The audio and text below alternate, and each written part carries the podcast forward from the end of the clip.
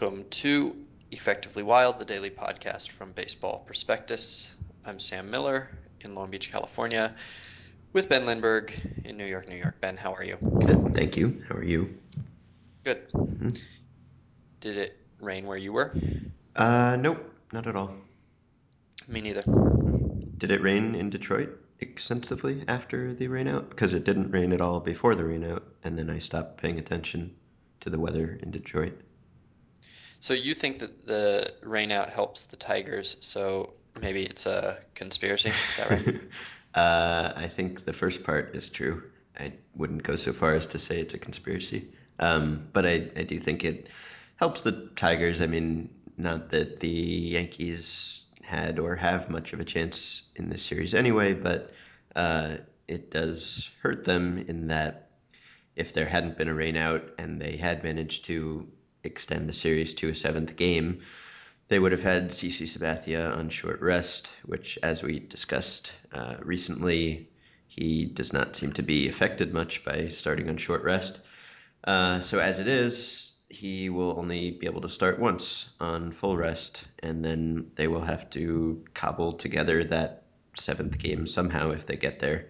Um, of course, they would be thrilled to get there and have to figure out what to do, but it would be they'd have to choose either to to go with Hughes if he's healthy enough, or if he's not, to disable him and activate Ivan Nova, in which case they'd lose Hughes for the World Series.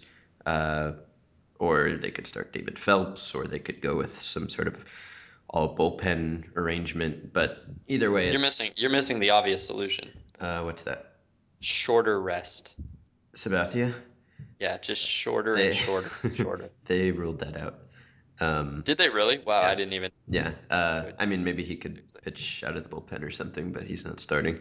Um, so that hurts them, and of course, there would be no days off. Uh, I guess for the rest of this series, so uh, you won't be able to go that heavy on your bullpen. Uh, it gives Phil Coke an extra day off. Uh, he was uh, theoretically available, but had worked a lot the last couple days. Not that Phil Coke is some sort of uh, great October weapon that we have to worry about that much, but proven proven closer. Yes, well now he is.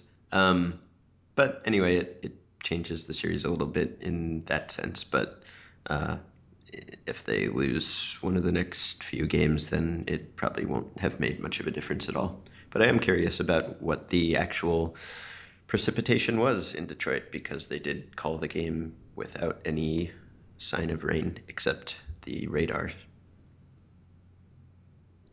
Um, well, I don't uh, want to talk about that anymore. Okay. Um, so the actual baseball that was played was in St. Louis, uh, where the Giants uh, lost and the Cardinals won, and so now it is two games to one.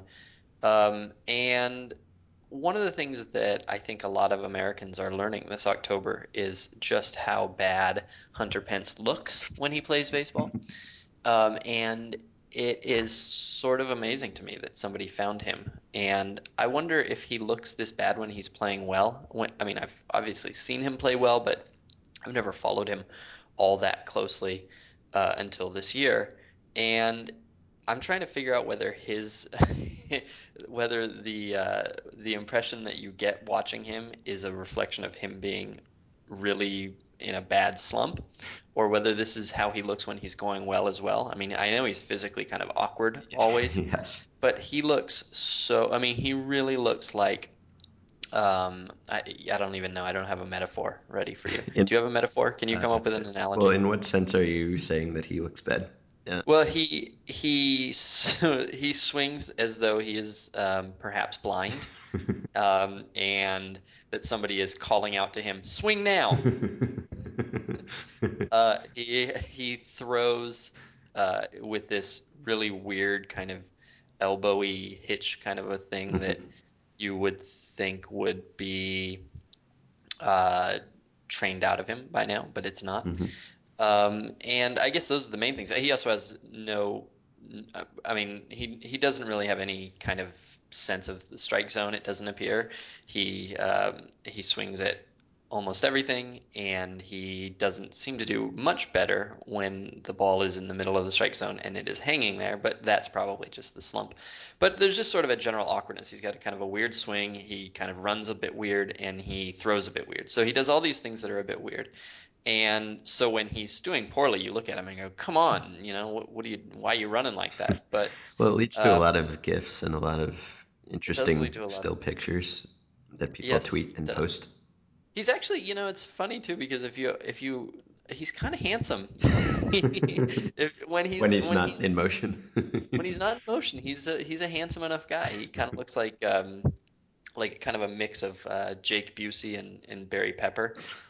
So not I mean not he's not like the handsomest, hmm but I'd say he's above the median in this series. hmm Anyway, so I went back to um, I just uh, briefly before this went back and looked at what we wrote about Hunter Pence um, prospect and um, there was a. It does seem like t the, the, I mean, I, I don't know. This is four minutes of research, so I, I might be wrong, but it does seem like there is um, kind of a uh, that he was a sort of a, a proto stats versus scouts dilemma, and both I think both liked him a bit, but the scouts couldn't quite get on board with him, and uh, it was his performance that pushed him up the system. He was a second round pick, so it's not like he was overlooked, but um, we uh, some of the phrases that we use. Scouts don't like his hitting mechanics. Uh, he quote has a long swing that won't work at upper levels. Uh, he has a semblance of strike zone judgment. Um, be, he has an arm that isn't quite good enough for right field. Um, he's destined for left field and a see ball hit ball approach that withers against good breaking pitches. And in 2006, before the 2006 season, Nate Silver wrote about uh, him in his PECOTA Does Prospects thing. You know, hmm remember that? What was that called? takes on the prospects. There you go. So, uh, I don't know the backstory of this, but this is what this is what he actually wrote. He said, "I used Hunter Pence as my whipping boy in the PECOTA essay in this year's book, so I won't pick on him too much more here.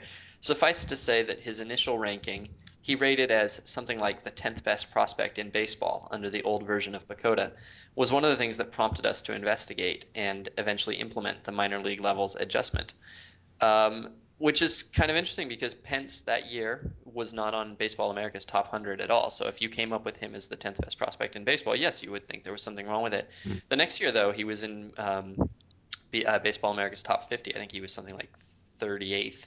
And he probably actually did turn out to be one of the 10 best players in that year's class. I mean, he's a very good ball player. I mean, hmm it's he's in a horrible, horrible state right now, and um, he's uh, it, you can't imagine him ever looking worse than this. But he's a you know he's something pretty close to a star. Um, so he uh, performance really did play. Yeah, when he was an Astro, I think I called him the worst best player on a team. Um, I mean, he was the best player on the Astros, but probably the worst of any best player on any other team you could name at the time, possibly. hmm Um, but a pretty good player. And I guess it's just that uh, scouts tend to make judgments about players based on other players they've seen in the past, which makes sense. Um, and so when you have players who look different in some way, whether it's uh, physically they're shorter or they're fatter or whatever it is, or or they're spastic like Hunter Pence, um, there's some extra suspicion, I guess, and you just kind of have to prove yourself by continuing to hit and continuing to force your way up the ladder looking like a fool. And and I actually don't want to. I mean, th this is actually, um, from my perspective, uh, it's actually co- sort of a coup for the scouts who did see him. I mean, the the fact that he was rated a prospect, the fact that he was drafted in the second round, um, actually speaks pretty highly of the scouting process because you wouldn't look at him um, in a brief glimpse, and I wouldn't. I mean, I certainly would not see a ball player in that in that package. And got And the the high socks. he he does have high. I don't know if he always did, but if he did, that's certainly a point in his favor. the fact that scouts were able to look at him though and, and really see a, a very good athlete and a very good ball player despite the unconventionality, um, I think is uh, sh speaks very highly um, of the process. And and the fact is that Pence, despite looking spastic, uh, did not slip through the cracks at all. He was drafted, he was developed, and he became something close to a star. So, um, yeah. So now I guess the question is, do, if this is in in coupled with his bad second half. I mean, he was a he's arbitration eligible. Nobody ever would have thought that he was a non-tender candidate um, this offseason. I wonder if he is now. I wonder if if he's a if he's a guy who the Giants will want to pay twelve million dollars after watching this in the postseason. Uh-huh. So he's making over 10 this year, it looks like. So yeah. Hmm. Super 2. hmm Yeah, so he could. I mean, it could be fourteen, could be fifteen. Uh, that would be, I guess, a lot to pay for Hunter Pence, even when he's looking better. Well, it wouldn't have been a lot in 2010 and 2011. I mean, he was clearly worth Mm-hmm. 14 million those two years, I think. Mm-hmm. Well, you you said we had you said you had nothing to talk about, and we just talked about Hunter Pence for several minutes. You're a podcast hustler. So I uh, I got a bit more response to the why people hate Cardinals. Ah, uh, discussion, Mm-hmm. and uh, the response was from people who hate the Cardinals. Um, and I have to say that I got I got uh, sort of a lot of reasons thrown at me. None of them convinced me. They all, well, I'll conclude at the, at the conclusion, but some of the things that people said to me, one is uh, Fernando Vina, which is tremendous. because Uh, of the idea that studio work the idea that America as a whole is still holding to a Fernando Vina, Fernando Vina grudge. Also, um, Jose Oquendo. Um, this was, I think, in reference to the brawl that he was in with the Giants in 1987. Uh, the best fans in baseball tag uh, when mhm. I'm quoting some, some things when pretty much every fan base has the same amount of great fans and awful fans. Mhm. Uh, I actually have to say that I don't. I think that that it's it's always dangerous and probably unhelpful to lump fans together, um, as though they have some sort of significant character um, apart from other fans. And so I I do I could see uh, being bored of the uh, the idea that the Cardinals somehow are the best fans in baseball. that makes sense. But I also know that I know three Cardinals fans on Twitter, and they are probably the three nicest people I follow. And they're uh, so, yeah, they are. They're good. They're good folk. hmm Um, so uh, Joe Buck and Tim McCarver, Uh-huh. both from a Cardinals origin. Uh, the machine that turns out um, that turns mediocre 25 year old AAA players into stars in hmm the majors. Which is exactly my point, actually. I mean, that's the sort of thing that every uh, that, that you would totally cheer on and celebrate in any other organization, and it's it's held the my I mean that's my point is why is it held against the Cardinals when I don't think it would be held against the you know the Twins or the Marlins or any other team. It just seems like an ex post facto kind of a uh, conclusion. Um, people are sick of the Cardinals, which I don't really accept because Yeah, we had a few comments on our podcast blog post that basically, I think, said it was because they win a lot and people are tired of it. Mhm. They do win a lot, but it's not as though, I mean, again, I think I think I said this in the last, or maybe I didn't say it in the last podcast, but they're not, they haven't been in the postseason 14 years in a row. hmm They, I mean, they're they're a good team, but uh, do you see them that much more than you see the Phillies? Uh, they've been in the playoffs, I think, as much as the Rays in the last five years. hmm And not Um, a crazy high payroll team. Not like they're just buying their way to it every year. I mean, no, it yeah. doesn't seem that way. Um, Pujols, La Russa hmm stink. I, I mean, I, th I think it comes down to La Russa. That's my conclusion. hmm But anyway, yeah. Uh, let's see. Um, yeah, that's pretty much it. hmm Well, I'm also told that I didn't realize this, but I'm also told that people hate Matt Holliday because he never touched the plate. well, I mean, I, I guess I know some people hate him for that. I didn't Oh know it was a general it's thing. it's so perilous to be a baseball player. You just have you just you're dancing through possible controversies controversies for 20 years, Do you and do you hold they stick to you. do you hold any grudges or do you have any sort of negative emotional uh, feelings about any particular players? I mean, I I honestly can't think of. I, I mean, Uh, when I was a kid and I was more of a a rooting fan, I guess I resented rivals. Um, but now I don't know. I don't. I can't think of anyone off the top of my head that I find distasteful, really, or or root against, or want to see fail, or I don't know. Who are you? Who? What players are like that for you, if any? Um, well, nobody really comes up except um, uh, AJ Pierzynski, but Yeah. not really for an on the field thing. I mean, to me, that I he, uh, I I was a Giants fan who hated him for many, many reasons. And partly because of what he cost, partly because of the story of him punching his trainer in the groin as an act of, uh, for some reason, retribution. hmm Um, and so I guess AJ is a guy who I generally root against, and uh, probably that's how he likes it. I don't know that there's anybody I hate for kind of or root against for baseball reasons or on the field reasons or anything like that. I like I always found it really odd that people bring up um, the time A-Rod slapped the the was it Bronson Arroyo's glove Yeah. hmm I mean, to me, that was such a strange, strange thing to hold against a guy. I mean, it's not like it's not like there was some sort of secret conspiracy to knock the ball out of his glove. I mean, he tried to do it. It was in view of everybody, and the umpire was able to call him out anyway. Yeah. So it wasn't like he cheated or anything. He just Right. tried to do a thing. I thought the same thing about uh, when A-Rod shouted "Ha" as he rounded third base. That I mean, I was okay with that. That seemed like a smart thing to do if it works.